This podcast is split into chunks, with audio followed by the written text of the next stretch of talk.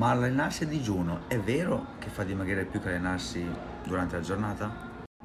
La risposta è no, infatti non ci sono studi scientifici che dimostrano che l'allenamento a stomaco vuoto abbia più risultati in termini di, di dimagrimento rispetto all'allenamento effettuato durante la giornata o dopo aver effettuato uno spuntino. Questa falsa credenza dell'allenamento a stomaco vuoto probabilmente è dovuta anche al fatto del cinema, in cui si vedono attori, atleti che si alzano al mattino senza neanche passare dalla cucina, vanno ad allenarsi. Però non è proprio la cosa più consigliata, soprattutto se sei alle prime armi.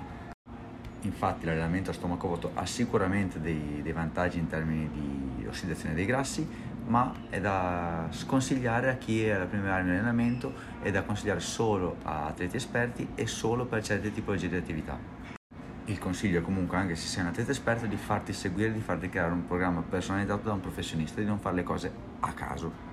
In ogni caso quello che mi premeva farvi sapere da questo video è che non esistono studi, studi scientifici che dimostrano che l'allenamento a stomaco vuoto abbia più effetti in termini di dimagrimento rispetto all'allenamento in altri momenti della giornata.